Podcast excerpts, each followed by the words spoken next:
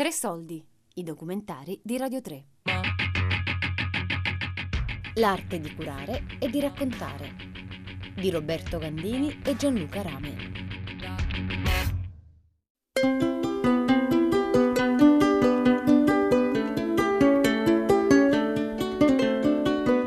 Lavoro in rianimazione, sono una coordinatrice infermieristica. Ero proprio una giovanissima infermiera. Una notte viene ricoverato Giovanni. Ho iniziato la scuola infermieri che non avevo neppure 17 anni. Mi chiamo Roberto Gandini e faccio teatro. Insieme a Gianluca Rame, che è un videomaker, stiamo realizzando il progetto L'arte di curare e di raccontare. Io devo dare a quella porzione di vita di altri o mia un senso. Che prevede la realizzazione di due laboratori teatrali, di uno spettacolo e di un documentario che raccontino la professione infermieristica attraverso le testimonianze dirette. L'arte di curare e di raccontare è realizzato in collaborazione con FNOPI, che è la Federazione Nazionale degli Ordini delle Professioni Infermieristiche, e con il Teatro di Roma. Non voglio entrare nel, nel merito delle vostre storie che, sono, che se siete qua perché avete una bella storia da raccontare, ma su un aspetto che, che, che a me interessa, che interessa proprio come come persona, come, come teatrante, a un certo punto la mia vita, nel momento in cui la vado a vivere, spesso posso non cogliere il senso di quella mia esistenza, ma nel momento in cui qualcuno la racconta, trova un senso. Ma, ma perché trova senso? Trova senso perché a un, a un flusso di vita, a un flusso di accadimenti, tu dai un inizio e dai una fine.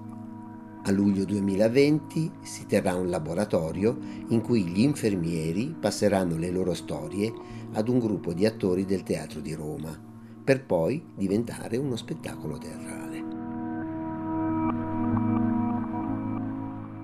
Terza puntata, la relazione. Ero a casa un pomeriggio mm, e a un certo punto mi suona il citofono, eh, apro il Corriere, era un ragazzo di 25 anni con gli occhi azzurri eh, che mi dice c'è un pacco per lei, eh, sono uscita eh, e mi guarda, mi dice ma lei è Paola, un'infermiera che ha lavorato molti anni nel reparto di malattie infettive? Lo guardo e dico sì. E mm, dice ti ricordi eh, un bambino con il trattore e allora immediatamente, pam, mi si è proprio accesa la lampadina e mi sono catapultata ehm, vent'anni eh, prima.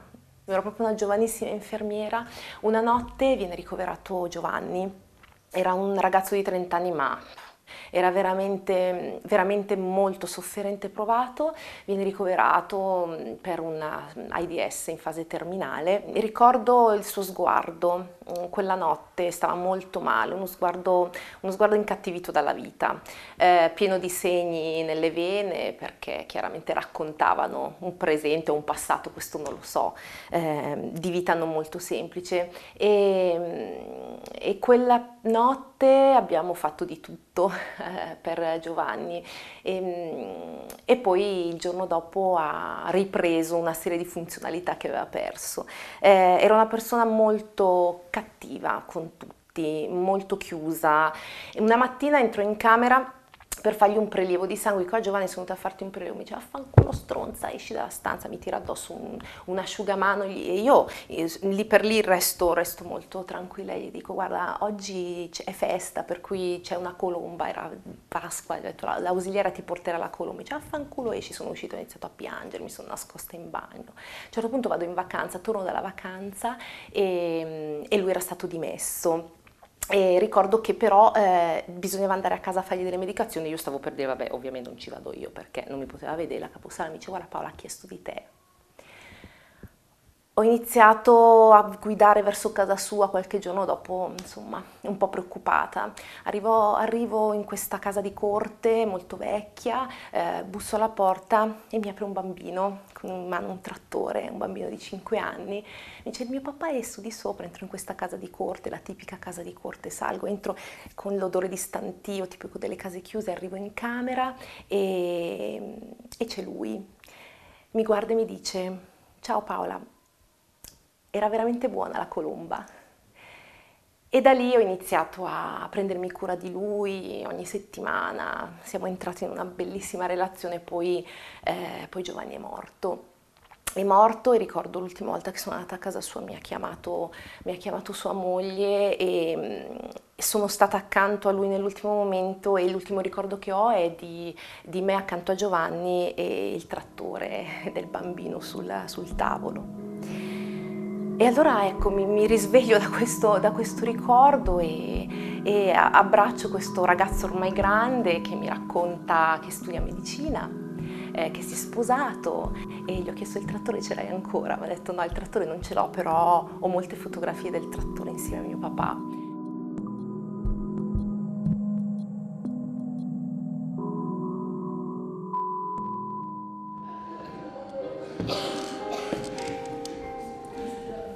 Faccio una proposta, lei accoglie la proposta e fa, usa la mia stessa lingua che non ha deciso lei.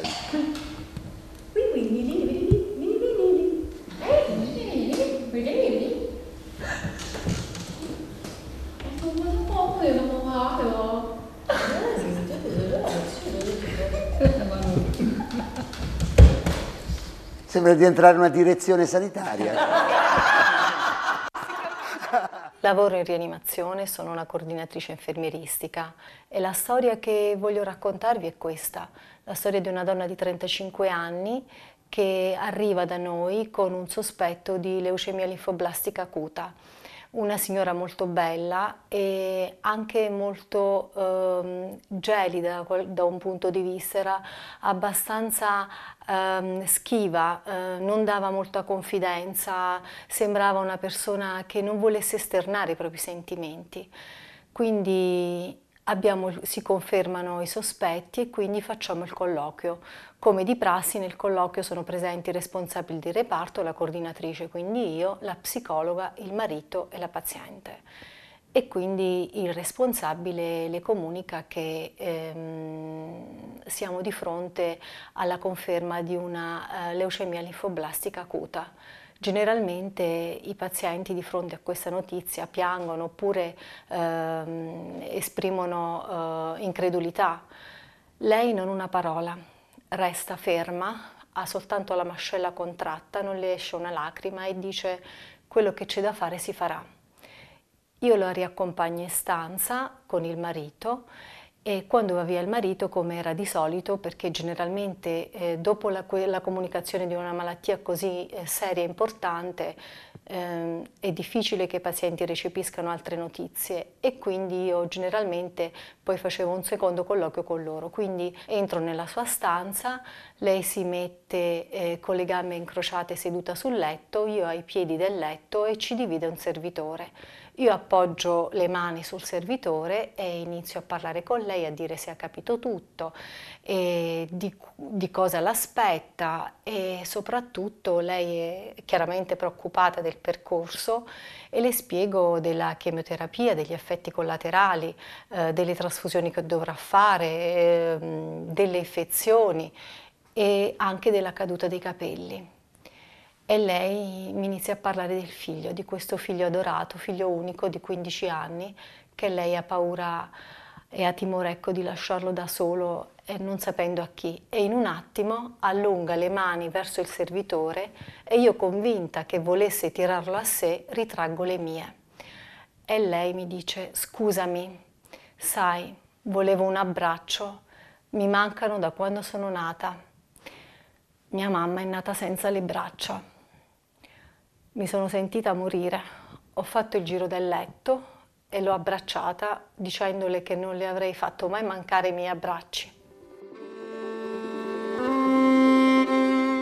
Al dolore non ci si abitua mai, te lo porti dentro in un silenzio assordante.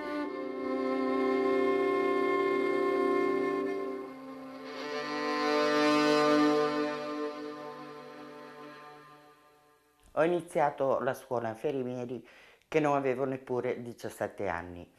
Finito il corso ho lavorato saltuariamente tre mesi da una parte, tre mesi dall'altra. Il periodo più bello, più soddisfacente di questi 40 anni di quasi carriera l'ho avuto nei primi anni 80-90, dove essere infermiera era a 360 gradi non come adesso che viene codificato dai vari protocolli che ci vengono posti, tra virgolette.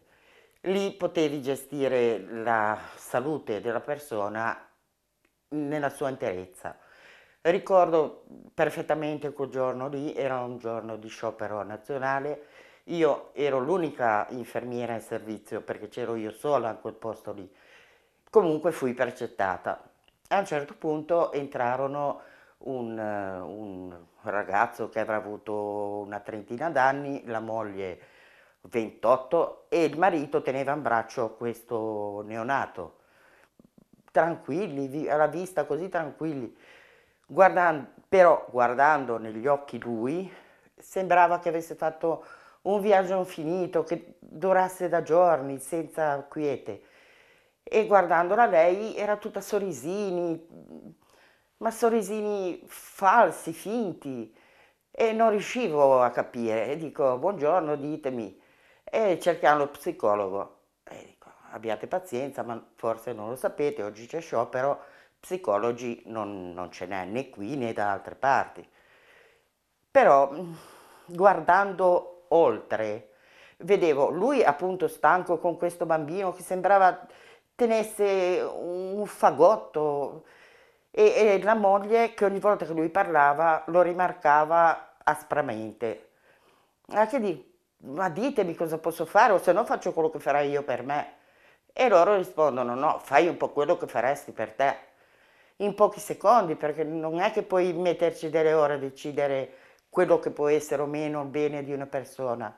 Chiamo il servizio di salute mentale, qualcuno ci sarà e dico eh, guarda qui c'è un uomo con in braccio un bambino che sembra che non abbia niente in mano, non so come spiegarmi. Lei che ride, scherza, eh, però ha lo sguardo perso nel vuoto non... e vogliono lo psicologo, cosa... non ce l'ho io lo psicologo, cosa ne faccio? E lui mi dice mandameli giù subito, dalla descrizione che io avevo fatto di questi sguardi, di, questo... di quello che io vedevo in queste due persone. Vabbè, loro se ne vanno, eh, dopo un, due ore mi chiama lo psichiatra e mi dice per fortuna hai deciso di telefonare e hai mandato giù queste due persone perché la mamma aveva deciso di uccidersi quel giorno lì con il bambino. E io sono rimasta, va bene, grazie, ciao.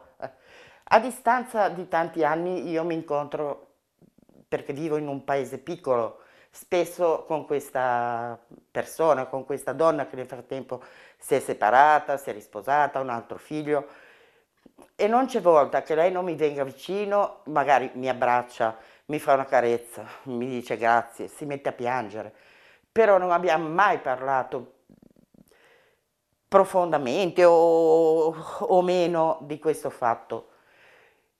Per me essere infermiera è questo, è cercare di dare all'altro il bisogno di cui ha.